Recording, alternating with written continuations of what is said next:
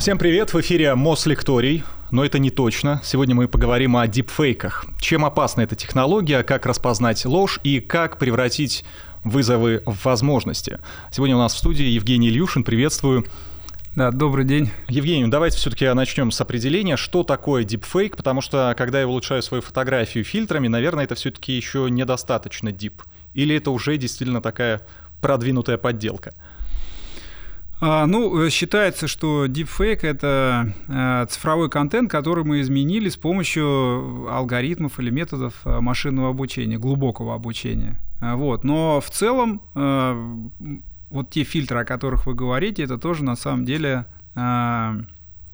вот ну, эти изменения делаются как раз с помощью тоже вот алгоритмов машинного обучения. Но цель дипфейка — обмануть другого человека вот э, цели различаются. То есть, если вы добавляете фильтр, то э, вы решаете задачу как бы улучшение вот э, того, как вы выглядите.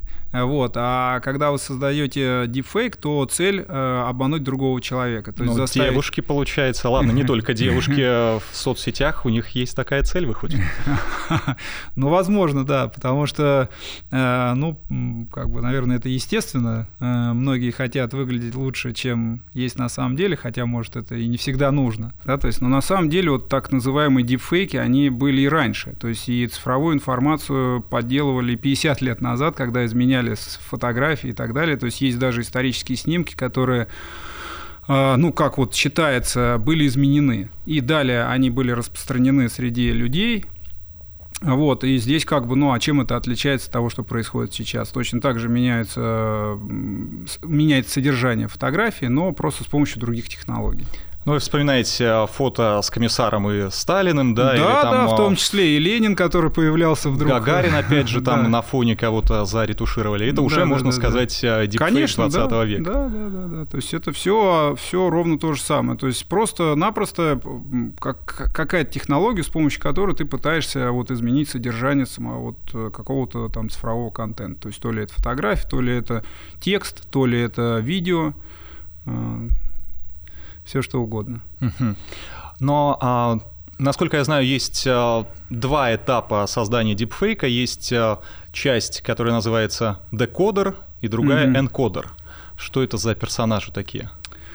А, ну, э, это, наверное, э, скажем так, не самые передовые подходы. Э, то есть тогда, когда мы пытаемся... Вообще базой для этого всего являются автоэнкодеры, так, так, так называются архитектура искусственных нейронных сетей, которые позволяют с помощью энкодера а, создать некое промежуточное представление, некое пространство признаковое, в рамках которого мы изучаем такую абстракцию математическую, как многообразие. А дальше оттуда мы уже сэмплируем какую-то точку и пытаемся ее с помощью декодера восстановить.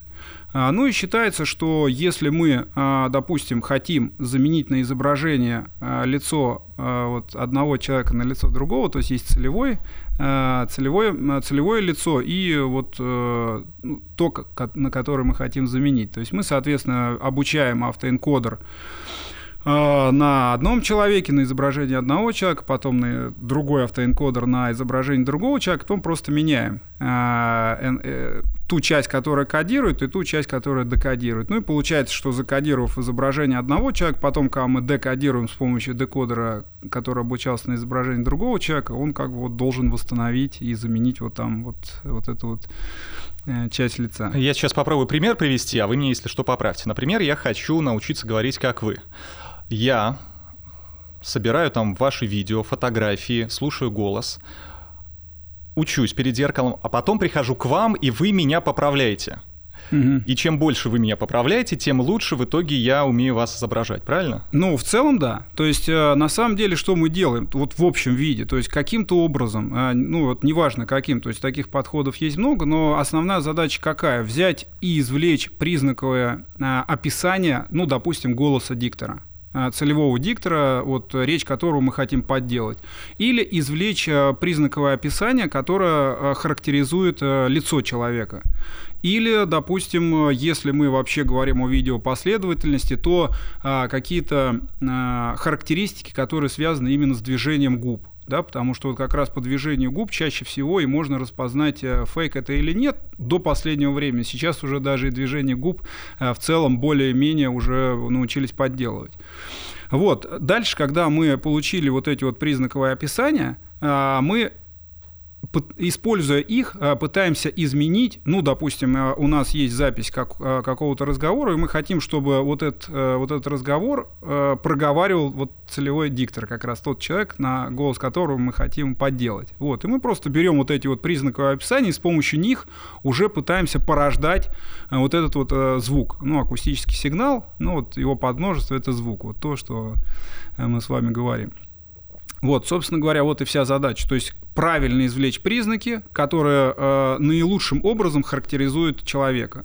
То ли это его голос, то ли это его лицо, то ли это вот еще какие-то там, потому что на самом деле, э, помимо этого всего, еще есть и походка там, и, ну и прочие какие-то движения там, и э, вот если мы умеем хорошо эти признаки извлекать, то значит потом, э, используя эти признаки, уже несколько проще вот сгенерировать, особенно если мы говорим там о голосе или о или, ну, или там просто заменить лицо.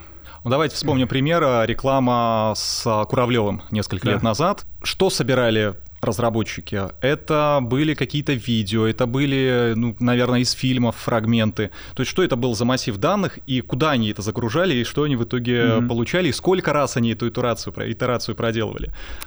А, да, ну, э, как я себе это представляю, соответственно, конечно, использовали голос, э, записи голоса вот э, Куравлева. Дальше, конечно, это видео, последовательности. Как правило, конечно, вот когда мы создаем фейки, мы покадрово, допустим, заменяем лицо. То есть у нас есть какой-то вот персонаж, и у этого персонажа мы покадрово заменяем лицо на вот лицо целевого, целевого человека.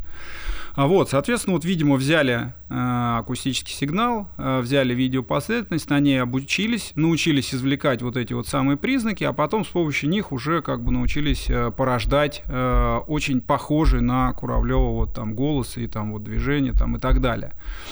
Обучение, конечно, ну, чаще всего занимает достаточно много времени, потому что все-таки, чтобы сделать э, качественную, э, качественную подделку, вот, нужно потратить много времени, да, то есть и много вычислительных ресурсов. Это требует, конечно, и требует э, процессоры специального назначения, графические акселераторы, с помощью которых, собственно говоря, мы обучаем вот эти вот модели машинного обучения, которые вот чаще всего сейчас, конечно, вот лучший результат показывают искусственные нейронные сети, нейросетевые модели. Э, ну, собственно говоря, вот мы их обучаем. Да? То есть, и, конечно, это вот мультимодальные уже модели, которые умеют работать и в домене звук, и в домене изображения, и в домене видео. Э, вот. Ну и, конечно, в процессе обучения, вот как вы сказали, есть некий ну, если, скажем, мы говорим о генеративных сетях, то есть не, некий Э, некий такой контролер, то есть еще какая-то модель, которая выполняет бинарную классификацию и говорит, что то, что уже получилось, э, фейк или не фейк. Ну и, конечно, вот э, решая оптимизационную задачу в рамках этого обучения, мы, вот этот вот контролер, он как бы все время подсказывает на каждой итерации обучения, а, хор- хорошая ли подделка получилась. Это сложно с точки зрения знаний. Школьник, например, может справиться, если у него есть хорошая видеокарта? А, ну, вот Здесь э, тоже такая двоякая ситуация. Почему? Потому что можно по-разному эту задачу решать. Ну, конечно, мы можем взять э, уже просто готовый сервис, э, в который ты, э, там есть платный, есть там бесплатный, условно платный, там вот, э, куда ты можешь загрузить, допустим, голос человека, загрузить э, видео последовательность, и этот сервис тебе все сделает за тебя, заплатив там, ну, допустим, какие-то деньги. Э, вот, и поэтому, естественно, это может сделать любой. А, есть, конечно, возможность использовать э, открытое, э, э, открытое программное обеспечение, которое тоже может запустить любой человек, который разбирается в программировании. Ну, сейчас, конечно, наши школьники, многие из них умеют программировать. Вот, и я думаю, что некоторые из них способны запустить эти модели, а, но обучить с нуля, конечно, для этого большие вычислительные ресурсы требуются. А вот дообучить на каком-то подмножестве данных, да, вполне себе они могут на даже вот относительно бытовой видеокарте, которая используется вот для видеоигр. Опять же, нейросети нужно будет э, много данных э, фото видео, и получается обычным людям это не так грозит, да, это в первую очередь риск для звезд, потому что они публичны, и данные о них легко собрать. Вот нет. Э, почему? Потому что э, на самом деле сейчас есть э, решения, которые, к примеру, для того, чтобы воспроизвести голос человека, им, им требуется на вход, скажем, 5-10 секунд вот, голоса человека. То есть на самом деле, и сейчас, мне кажется, есть такая угроза, мошенники очень часто звонят по телефону, и мне кажется, что цель некоторых из них как раз записывать голос. А дальше они как бы используя, используя уже этот голос, они могут э, создавать там свои решения. Там, ну, чем дольше они поговорят, тем для них лучше. Они это запишут, это могут сделать с любым человеком. И дальше это могут уже использовать вот злоумышленники в своих э, каких-то корыстных целях. У меня есть история. Несколько лет назад я болею за одну испанскую команду, и мне, как э, члену фан-клуба, пришло поздравительное видео, где капитан команды по-испански, глядя мне в глаза, практически говорит «Хола Игор» с одной стороны, приятно, но я тогда еще подумал, что это ж сколько дублей он записал, потому что сколько имен по планете, ему пришлось все их записать. А вот теперь у меня возникли сомнения, записывал ли он или, или это все-таки уже был дипфейк какого-то начального уровня. Как мне распознать? Вот я приду, включу, на что обратить внимание? Mm-hmm. На артикуляцию, на щеки, на что еще?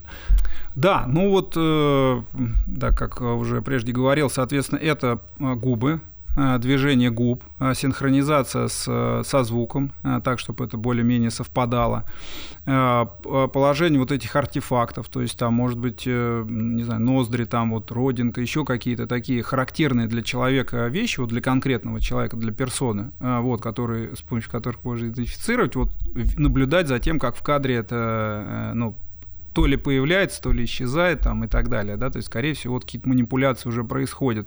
А, вот. Ну и, конечно, тоже вот э, наличие и других артефактов. На самом деле не всегда бывает качественно, особенно, еще раз повторюсь, если это не какая-то целевая атака, когда там работает там, э, там не знаю, 20-30 человек над тем, чтобы вот э, подделать что-то и потом как бы это использовать, когда это делают для известных людей, там, публичных личностей, а когда это вот просто атака на какого-то вот обычного человека, то здесь, конечно, скорее всего, много времени и денег в это не вкладывают, вот, потому что это массовые, э, массовые атаки, и здесь как бы, ну, хорошо, если из 100 человек, допустим, двое клюнут на это. И поэтому качество их не всегда хорошее, и там бывают артефакты, даже связанные непосредственно с самим видео. Не обязательно это лицо человека, а на самом видео могут появиться какие-то а, не характерные, скажем так, для вот, э, вот этой видеопоследовательности какие-то вот э, вещи, да, то есть там может быть смазано что-то и так далее. Ну и вот овал лица, он тоже э, бывает характеризует вот момент, что все-таки там вот какая-то синтетика, да, чего-то там сделали, потому что вот какие-то переходы могут быть не а, не очень, э, скажем так, плавными э, вот, и естественными. А, но тут тоже, опять же, вопрос в качестве передаваемого сигнала. Потому что, скажем, если у вас, э, вам, ну, не знаю, там, позвонил человек по видеосвязи, и там он может э, сказать, что у меня проблемы со связью, поэтому вот здесь появляются какие-то артефакты, теряются пакеты в процессе передачи данных, поэтому вот там у меня там с голосом что-то не так, там, или там с лицом что-то не так. Вот. Ну, обычно, конечно, лучше э, такие, такое общение прервать просто и самому этому человеку перезвонить, связаться с ним есть, а, как вы думаете, случаи, которые мы не распознали? То есть мы до сих пор думаем, что это правда, а на самом деле это дипфейк. А, ну, такой пример. В одной из известных э, социальных сетей э, был запущен, были запущены соревнования. Соответственно, э, в рамках которых вот, представители этой сети предоставили набор данных, это были видеопоследовательности, и соревнующиеся должны были разработать алгоритм, с помощью которого можно было бы однозначно детектировать э, дипфейки. А, вот. И, ну, конечно, там билось много команд по всему миру, и результаты, в общем-то, были неплохие, но не стопроцентные. И, конечно, некоторые из этих э, э вот, подделок да, нельзя было идентифицировать однозначно. Вот. И, но это было 6 лет назад, а сейчас совсем все изменилось, и сейчас я боюсь, что просто эта задача на самом деле нерешаемая, на 100% нерешаемая в принципе. Э, вот, э, путем просто вот э, применения каких-то технологий, которые будут предотвращать эти вещи. Почему? Потому что на самом деле все крупные социальные сети, они все равно используют вот эти детекторы. И мы знаем случаи, когда эти детекторы обходятся. И детекторы классификации контента, на самом деле, вот и выкладываются некоторые ролики, связанные с насилием там, и так далее, но там манипулируют так э, с самим, самой вот этой видеопоследовательностью, что детектор не понимает, э, что, там, что там на самом деле сцена насилия. И пропускает, это публикуется, это висит на стене до тех пор, пока пользователи не пожалуются. То есть на самом деле это ну, огромная проблема по всему миру, потому что вот, э, вот этот вот э, цифровой, цифровой мир, а, который сейчас создан, а, конечно, его нужно регулировать. И регулировать не только вот какая-то одна страна должна бороться с этим, а другие будут как бы делать так, как они хотят, а на самом деле все мировое, мировое сообщество, потому что это касается всех, должны объединиться и создать вот какие-то регулирующие органы, иначе этот цифровой мир просто ну, в какой-то момент может стать совсем не таким дружелюбным, вот, и он, в общем-то, может исчезнуть а, вот в том виде, в котором он есть сейчас. И это будет грустно. Почему? Потому что, конечно, а, есть вот а, такие негативные а, факты, да, которые как бы вроде бы и, ну, это плохо. А, вот, а с другой стороны, есть и позитивные моменты, и на самом деле их много больше. И, конечно, хотелось бы, чтобы вот люди все-таки использовали эти технологии во благо. А, вот, и тут вот э, на самом деле сейчас это проблема. Сейчас проблема. То, о чем вы говорите, это же часть меморандума Маска, Возника и еще многих деятелей IT-индустрии, которые сказали, что нужно бы притормозить на время развития искусственного интеллекта, потому что мы в какой-то момент потеряем контроль. А, вы знаете, на самом деле, э, ну, во-первых, э, это, конечно, хорошо, что они выступили с такими, э, с такими заявлениями, но, на мой взгляд, скажем так, это не те люди, которые принимают решения вот на уровне государства, там, на мировом уровне. Они могут высказать свое мнение, к нему могут прислушаться или нет. Э, но решения принимают, конечно, другие люди и другие службы. И здесь, конечно, вот, э, вот они должны как бы задуматься об этом. И на самом деле это вопрос не в том, что э, давайте притормозим или дадим возможность развиваться этим технологиям. Ведь дело не в технологиях, а дело в людях. Это ровно то же самое, как и с э, ядерной энергетикой. Э, ну да, мы можем тоже, ну ведь э, мы можем во благо это использовать. Ну как вот мы без атомной энергетики? Сейчас уже стало понятно, что человечеству на самом деле вот с теми темпами развития виде, который есть сейчас, без нее не выжить. А, и ровно то же самое и здесь. А, искусственный интеллект э, ведь э, тоже как бы он может приносить огромную пользу, но вот э, для чего мы это используем? Кто-то вот использует ядерные технологии да, для создания там а, оружия массового уничтожения, а кто-то думает, как применить технологии для лечения рака, для выработки вот энергии, да, там создаются термоядерные реакторы вот и в нашей стране, которые на самом деле очень эффективные и могут э, как бы решить огромные проблемы, которые сейчас в некоторых вот регионах нашего, нашей планеты, где вот есть проблемы и с, энерги- с энергией и так далее. Э, вот, поэтому это вот вопрос к нам. Это не вопрос к технологиям. То есть на самом деле технологии это классные и, и уже сейчас приносят э, много-много-много пользы. Вот, и с точки Но как вы считаете, мы пока вот на каком развитии, скорее даже не искусственный интеллект, а мы по отношению к нему, мы микроскопом гвозди забиваем или все-таки уже как-то что-то там смотреть начали? А, слушайте, ну вот за последние 10 лет, конечно, ситуация очень сильно изменилась, и мы много чего уже узнали об этих технологиях, и, конечно, вот э, такой бум развития технологий во всем мире, э, он, конечно, э, э много чего изменил в целом э, вот в нашем ландшафте. А, с одной стороны. С другой стороны, до недавнего времени а, совсем а, вот, разработчики этих технологий не задумывались о их безопасности. На самом деле появление этих технологий в информационных системах, они привносят и новые угрозы. То есть появляются новые поверхности атак, о которых в принципе 90, мне кажется, 5% это точно разработчиков прежде даже и не знали и не думали. А эти технологии уже внедрены. А особенно э, опасно, что они внедрены в критически важную инфраструктуру. И здесь, конечно, э, вот, вот, вот это скорее большая проблема. Да? То есть, но человечество так или иначе, мы уже, скажем, более осознанно э, стали работать с этими технологиями. По всему миру, на самом деле, разрабатываются законы, законодательная база э, и стандарты, связанные вот именно с безопасностью, да, так, чтобы при внедрении этих технологий э, разработчики могли гарантировать э, безопасность этих технологий, что они не принесут вред. Так, а что это за меры безопасности? Это банально все те же самые замки, только теперь цифровые, или ну, какие-то новые методы мы изобрели? Ну, на самом деле, э, это, вот, на, э, это привело к появлению новых методов, это, появле, это привело к э, появлению вообще целого направления в науке, связанных с безопасностью этих технологий, потому что э, те э, инструменты и те методы, которые мы применяли раньше при разработке классического программного обеспечения, здесь не работают, потому что здесь главный вектор атаки, он направлен на данные потому что мы обучаемся на данных, и мы их используем в процессе работы. И здесь, конечно, вот манипулируя ими, воздействие на них и воздействие через них, оно как раз и несет э, главные проблемы. А, и э, вот э, все-таки в чем это главное отличие, да, то есть вот у нас есть классическое программное обеспечение, в котором уже поведение программы определено заранее.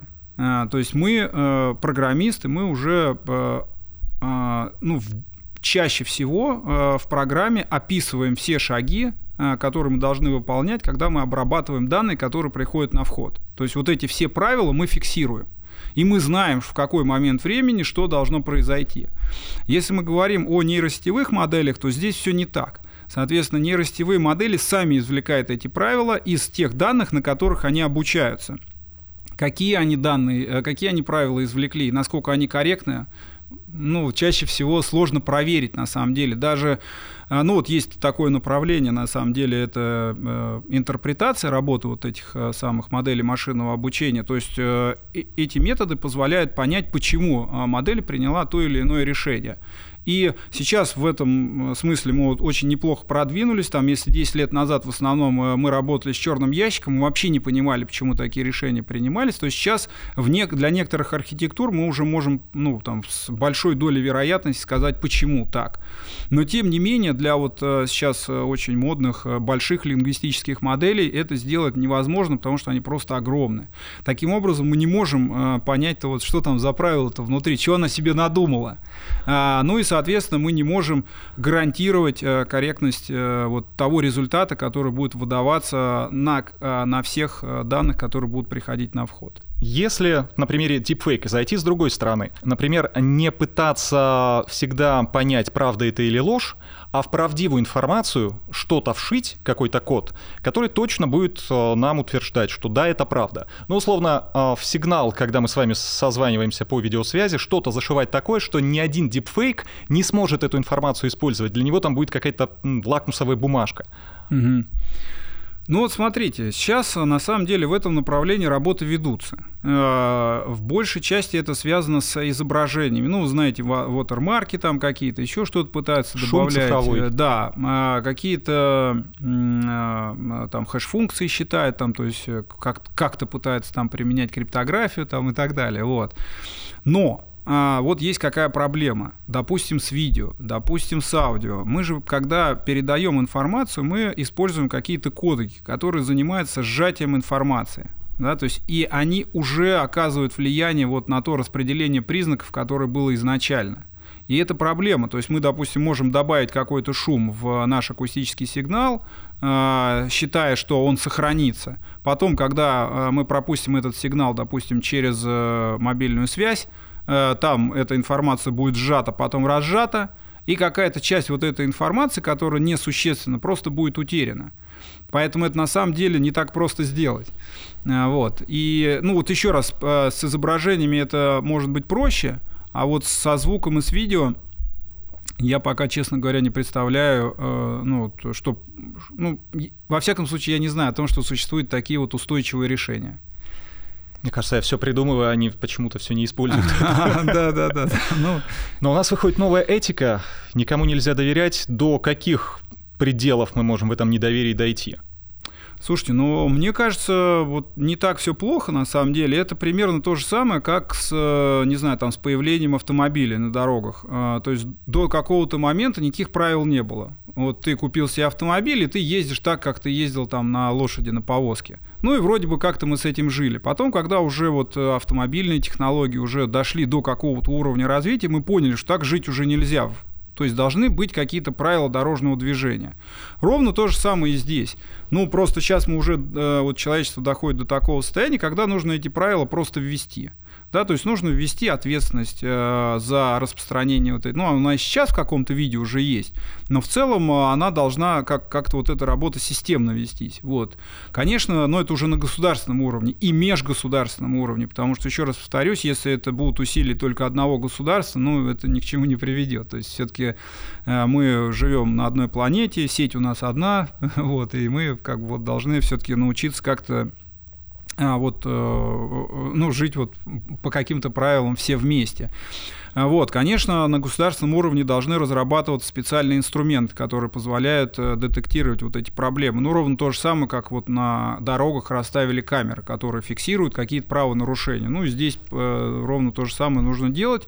Э, конечно, это подготовка кадров, это вот ключевой момент, потому что э, классных специалистов, ну, в связи с тем, что не так давно вообще-то эти технологии-то и появились, и а технологии, связанные вот с с безопасностью вот, э, искусственного интеллекта и так далее, там они, ну и вообще специалистов там не так-то вообще-то и много во всем мире, не то, что там у нас. Вот, и, конечно, вот эта вот подготовка высококвалифицированных кадров, которые смогут спокойно ориентироваться в, в этом пространстве, э, это ключевой момент. Ну и дальше, конечно, это а, образование вот населения, да, то есть нужно, конечно, вот как мы, опять же, детям в школе рассказываем, как нужно переходить дорогу, как нужно себя вести, в принципе, на дороге, то ровно ровно то же самое нужно и объяснять детям, как себя правильно вести в цифровом пространстве. То есть это уже то пространство, в котором мы будем жить всегда.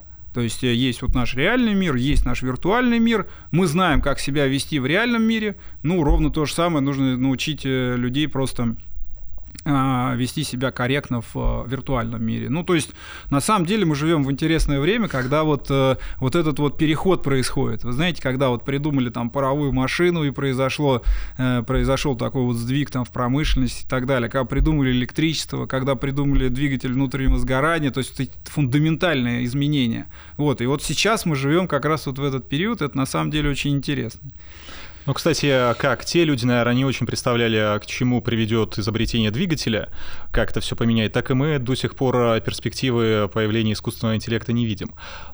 И он точно искусственный, но интеллект ли это? Вот вечный спор, вечный диспут. Вы знаете, я не склонен э, все-таки называть это интеллектом. Э, то есть это э, методы и средства, которые позволяют решать интеллектуальные задачи. А, вот одну конкретную интеллектуальную задачу вот эта система может решить. Она может решить две-три, но она не способна решать э, так, как это делает человек. Она не может мыслить, она не может э, творить.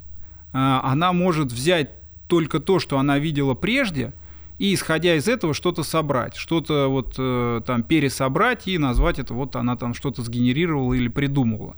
Но это же просто комбинация того, что она видела раньше, да, то есть, а что-то новое кардинально того, что вот там еще не было и никто не видел, то есть это, ну, мне кажется, сейчас просто вот в таком масштабе, как, как это умеет делать человек, просто машина сделать не может. Вот, поэтому ну и все-таки мы-то занимаемся вот непосредственно математическими методами, алгоритмами. Мы понимаем, что это же просто метод математический, да, то есть у тебя есть там а, какое-то множество весов, да, то есть вот у тебя есть там линейные и нелинейные преобразования, то есть есть функция линейная, есть функция нелинейная. Э, э, вот, э, собственно говоря, и, и, и все. Может быть, мы еще не научились ценить то, что нам дают нейросети. Например, например, есть музыка, которую пишут нейросети, и в целом, если поставить и мне не говорить, что это сочинил робот, я это могу не понять, и мне это даже может понравиться. Неужели это уже не творческий акт? Ну, смотрите, я бы все-таки музыку тоже разделил, потому что ту музыку, которую последние годы производят с помощью каких-то электронных устройств, ну, наверное, они как бы сопоставимы. Но все-таки, если мы говорим о настоящей такой вот, ну, я не хочу никого обидеть, но все-таки вот то, что вот, э, симфонические оркестры э, производят и так далее. То есть, ну, это же нельзя сравнивать. Вот. И то, что делают они, э, духовые инструменты, которые тоже создаются специальными мастерами, там, в специальных условиях, там, и этим школам там не одно столетие. Вот, это, ну, совсем другое, мне кажется, потому что когда ты присутствуешь на концерте и ты как бы погружаешься в это все, ну, вот электронное, ну, понимаете, вот это вот такой вопрос, да, то есть вот мне как бы, а, вот она электронная музыка, она иногда интересна, ее можно послушать, но она тоже без души. А вот когда ты слушаешь все-таки э, там какой-то вот оркестр, да, то есть там и Чайковского, там еще кого-то, то ты э, несколько вообще по-другому это все воспринимаешь и ощущаешь. То есть, и ну, я не представляю, чтобы сейчас система искусственного интеллекта могла это создать. А потом все-таки, знаете, мне, наверное, лучше не меня об этом спрашивать. Почему? Потому что я-то знаю, что это вот э, математические методы и алгоритмы. Я понимаю, что они не вот бездушны, да, то есть поэтому и, и мне сложно их наделять каким-то вот э, интеллектом и так далее, потому что это же и, там мы сами и делаем. Профессиональная деформация, в общем. Ну да, то есть тут, наверное, скорее вопрос к. Ну давайте от таких абстрактных э, дискуссий все-таки к практике перейдем. Например, сейчас активно внедряется Face ID. Раньше это было только в телефоне, теперь можно и в метро пройти, а, сосканировав лицо, и в магазине расплатиться лицом, улыбкой по большому счету. А вот здесь как технология дипфейков может помочь мошенникам и как мы им можем помешать? А, ну вот э, в цифровом мире, конечно, такие атаки сложно проводить, потому что это все-таки они же в физическом мире проходят. А вот в физическом мире, ну если мы говорим про лицо, здесь, конечно, посложнее атаковать такую систему, потому что, конечно, там э, специалисты работают над защитой таких систем. А вот с голосом проще. А, но а, я бы все равно поостерегся использовать эти технологии в критических системах, ну, допустим, в банковских. Почему? Потому что нет никаких формальных гарантий, что э, вот сегодня эта идентификация работает корректно, а завтра она, э, ну, как бы будет, она же может работать и некорректно, да, то есть и мы знаем случаи, когда вот есть модель биометрической идентификации диктора по голосу, и э, изменив немного голос человека, э, то мы можем ее очень легко обмануть, очень легко, да, то есть они неустойчивы к вот эти нейросети, они на самом деле не, неустойчивы к вот к таким даже небольшим изменениям, это уже как бы, ну, и ученые доказали, и это в первую очередь связано с такой фундаментальной проблемой, что большинство, сходимость большинства методов, которые мы применяем для обучения этих сетей, э, доказаны, э, исходя из предположения, что данные, на которых мы обучаемся, на которых мы валидируем, тестируем нашу выбор выборку, и которые мы используем в промышленной эксплуатации, распределены одинаково и независимо. И вот все методы доказаны, ну, большинство из них доказаны как раз исходя из этого предположения. Но мы же понимаем с вами, что это не так, что на самом деле наш мир очень разнообразен. То есть, потому что вот это утверждение говорит о чем? А, о том, что, допустим, если у нас есть а, какая, какой-то набор данных, в котором содержится изображение кошечек и собак, и мы делаем а, классификатор, бинарный классификатор, который их, эти изображения классифицирует, то если мы говорим, что данные распределены одинаково и независимо, это значит, что все изображения из этого набора данных сделаны, скорее всего, ну не скорее всего, а точно на, одно, на одном, с помощью одного фотоаппарата. Но это же не так. Фотоаппаратов много. Соответственно, даже, даже если мы берем фотоаппарат одного производителя, одной и той же марки, а, фотографии, э, сделанные с одного и с другого, для э, модели могут быть на самом деле разными. И одно и то же изображение, сделанное с одного и с другого э, фотоаппарата, могут быть разные. Почему? Потому что наш мир, он не детерминирован, да, то есть все равно у нас есть всегда какая-то, какой-то элемент случайности. И даже когда вот создаются эти матрицы для фотоаппаратов и так далее, они не все одинаковые. Идет одна и та же вот, э, э, производственная цепочка одни и те же условия и так далее, но они все равно э, различаются. И эти различия незаметны человеку, но для машины даже небольшие изменения в вот в этих признаках, которые привносятся с помощью вот этих разных датчиков и так далее, то есть они уже существенны. А если фотоаппараты еще и разных производителей, это все. То есть ровно то же самое, как и с, допустим, с медицинским оборудованием, рентгеноскопические изображения, МРТ и так далее, то есть сделаны на разном оборудовании одного и того же человека. То есть для машины это разные Э, изображений. Вот, и это проблема. А, хуже того, что мир-то вообще постоянно меняется. То есть у нас появляются новые устройства, новые телефоны. Сами телефоны внутри там э, получают какие-то разные технологии обработки, э, дополнительной постобработки, и они все вносят какой-то шум. То есть поэтому утверждать, что данные распределены одинаково, нельзя. То есть распределение вот этих признаков, оно все равно разное. То есть и вариации разные. А, вот, и это вот, э, ну, такая вот такая фундаментальная проблема. А почему проблема? Это же можно использовать э, во благо, наоборот. Смотрите, у нас э, все дипфейки, они так или иначе, это набор единичек и ноликов, цифровые. А если я запишу свой голос на пленку, просто на кассетную пленку или даже там на пластинку, а ее же будет сложнее тогда подделать. Это будут более защищенные данные, разве нет? Ну, честно говоря, а, а как это поможет? ну хорошо, какая, разница, какая разница, записали мы на пленку еще куда-то? Нет, это, это вот с точки зрения как бы детекции это нам или защиты вот вашего голоса ничем не поможет. Вот. Э, тут вопрос-то в том, что, ну вот мы говорили о том, что э, стоит ли использовать вот эти вот э, биометрическую идентификацию по голосу или по лицу. И вот э, мой тезис был как раз в том, что, наверное, сейчас не стоит. До тех пор, пока не будут получены формальные гарантии э, безопасности этих технологий, ну, это как бы вот такая палка о двух концах, потому что вот как раз вот причина, о которой я говорил, она приводит к, к чему? Допустим, мы сделали ну вот с помощью там биометрического идентификатора по голосу записали ваш голос, получили вот это вот признаковое описание, это вектор, который вас характеризует. Окей, мы его положили, все хорошо, он лежит в базе. В следующий раз, когда вы подключаетесь, вы говорите, допустим, какое-то кодовое слово, оно сверяется там с тем, что лежит в базе, и вы там проходите а, проходит идентификацию. В следующий раз вы, когда будете проходить эту идентификацию, будете использовать, допустим, другой микрофон, который привнесет шум вот в этот сигнал. И уже после вот постобработки, да, то есть когда мы опять получим вот этот признак, он уже будет не совпадать с тем признаком, который лежит в базе. И все. Вот что с этим делать? Можно же просто заболеть или у да, подростков голос да, ломается, да, например. Да, да, да, да. То есть и с возрастом э, мог, могут возрастные изменения могут быть, могут э, шумы э, на фоне быть, аэропорт, дорога, стрельба, там, ну все что угодно. И, соответственно, это тоже будет привносить свой шум. Конечно, когда сейчас создают такие системы, пытаются обучать эти модели, добавляя вот такой шум, естественный, неестественный и так далее. Но все равно все многообразие возможных шумов покрыть нельзя. Да, то есть и с изображениями то же самое. Нельзя а, как бы человека, а, как сказать, лучше что зафиксировать во всех состояниях. Да, то есть э, и возрастные изменения могут быть, могут быть какие-то повреждения на лице, э, может быть свет не так падать, э, может быть дождь идти, common corruption так называемые вот изменения, да, то есть естественные изменения, там еще что-то, да, то есть что там, не знаю, снег, а, какие-то вот такие вещи, которые могут просто исказить, внести вот этот э, шум в изображение, который придет э, на вход вот этому биометрическому идентификатору, допустим, по лицу, и он уже скажет, нет, это не тот человек, и вот нужно будет пойти привести себя в исходное состояние, и тогда уже... Э, Сходить туда, где карту открывали.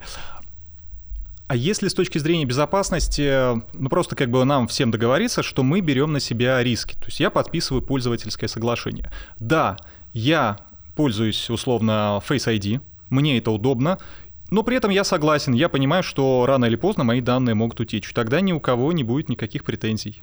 Вы знаете, я вот думаю, что именно так сейчас и происходит. вот, но, вы знаете, я все-таки считаю, что государство и вот э, такие вот структуры, банки, они должны э, все-таки понимать, что значительная часть людей до конца не, не в курсе вообще-то, как эти технологии работают.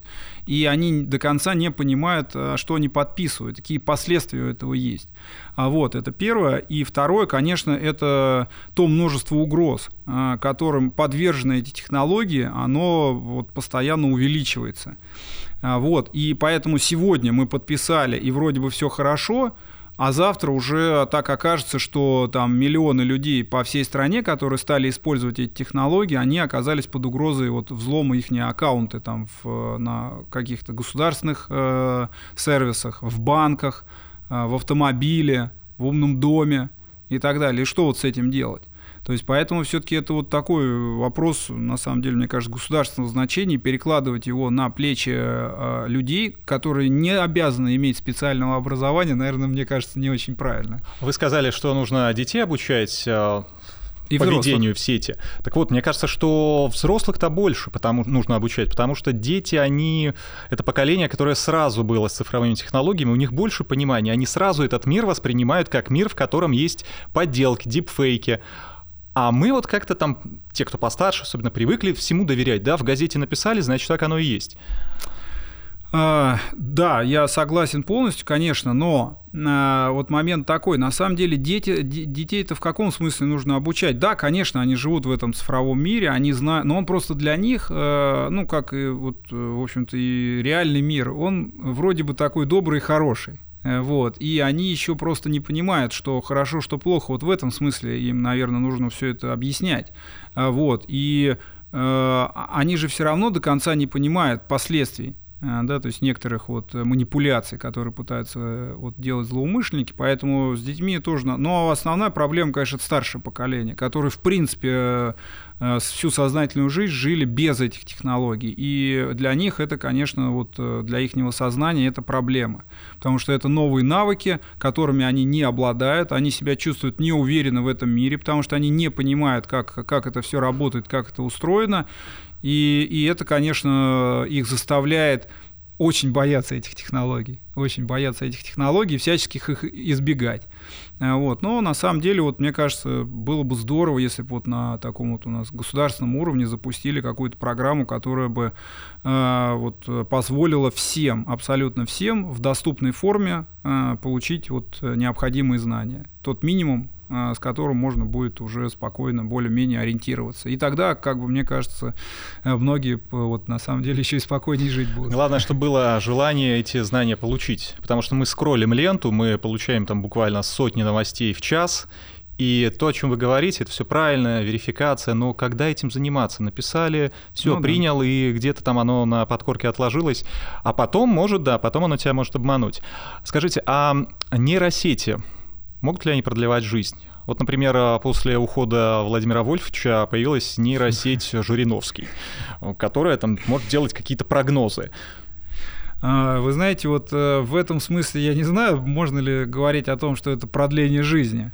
А вот, э, мне кажется, вот правильнее говорить вот, о применении нейросетей в медтехе, да, то есть в медицине. Вот там они действительно могут помочь э, продлить жизнь, потому что они помогают открывать новые лекарства, новые а, комбинации каких-то вот а, химических веществ, да, то есть потом эти, эти комбинации можно верифицировать, моделировать какие-то вот процессы воздействия этих химических веществ на организм человека, видеть, то есть в цифровом мире Э, ну, верифицировать, скажем, эти гипотезы, а дальше уже, э, если э, удачно, допустим, прошла верификация, уже это отправлять в экспериментальные исследования, уже в реальные.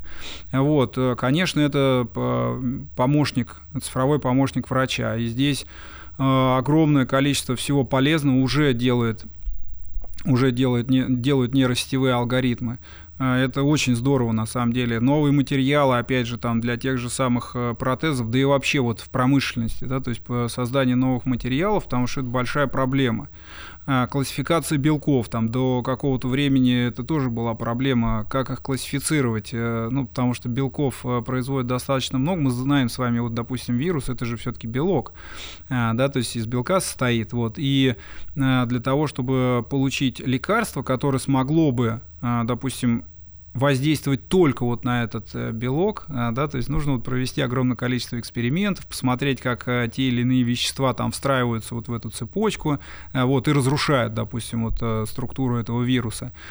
И здесь, конечно, компьютерное моделирование и вот разные там нейросетевые алгоритмы и так далее, они, конечно, очень здорово тоже помогают. А вот, э, вот в этом смысле, конечно, мне кажется, эти технологии могут и должны э, продлевать жизнь человеку. Вот. Но в медицине, я насколько знаю, есть а, такой этический еще спор. Кто все-таки дает конкретный диагноз? Это да. не может быть нейросеть, потому да. что с нейросети ты ничего не спросишь. Должен быть конечный человек, конечный врач, который берет на себя тем или иным рецептом ответственность. Да, именно так. А, но, конечно, вот в качестве помощника это очень здорово иметь такого, такого, на самом деле, цифрового помощника, который никогда не устает, никогда не спит а, и всегда а, старается быть точным. Почему? Потому что, конечно, врач может устать. Врач может вести операцию, которая длится там 10-12 часов. А, вот э, мы сотрудничаем с нейрохирургами, с э, вот, э, ребят, которые такие операции делают на головном мозге человека. И, конечно, это очень сложно. Это микрохирургические операции, они удаляют опухоли головного мозга и так далее. Вот, и здесь, конечно, иметь вот такого помощника, который следит за тем, как проходит операция, если что, подсказывает, если вдруг что-то пошло не так или может пойти не так, вот, следит за интероперационными характеристиками, то есть в процессе операции следит за тем, как себя чувствует человек и так далее. И тоже пытается спрогнозировать, не будет ли сейчас каких-то вот э, э неожиданных э, вот, э, таких проблем, да, то есть вот с, непосредственно с пациентом.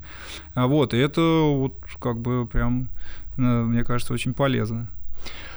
Как итог, следим за артикуляцией, верифицируем источники, и все-таки не до конца доверяем, особенно после этой программы. Евгений Илюшин был у нас сегодня в студии.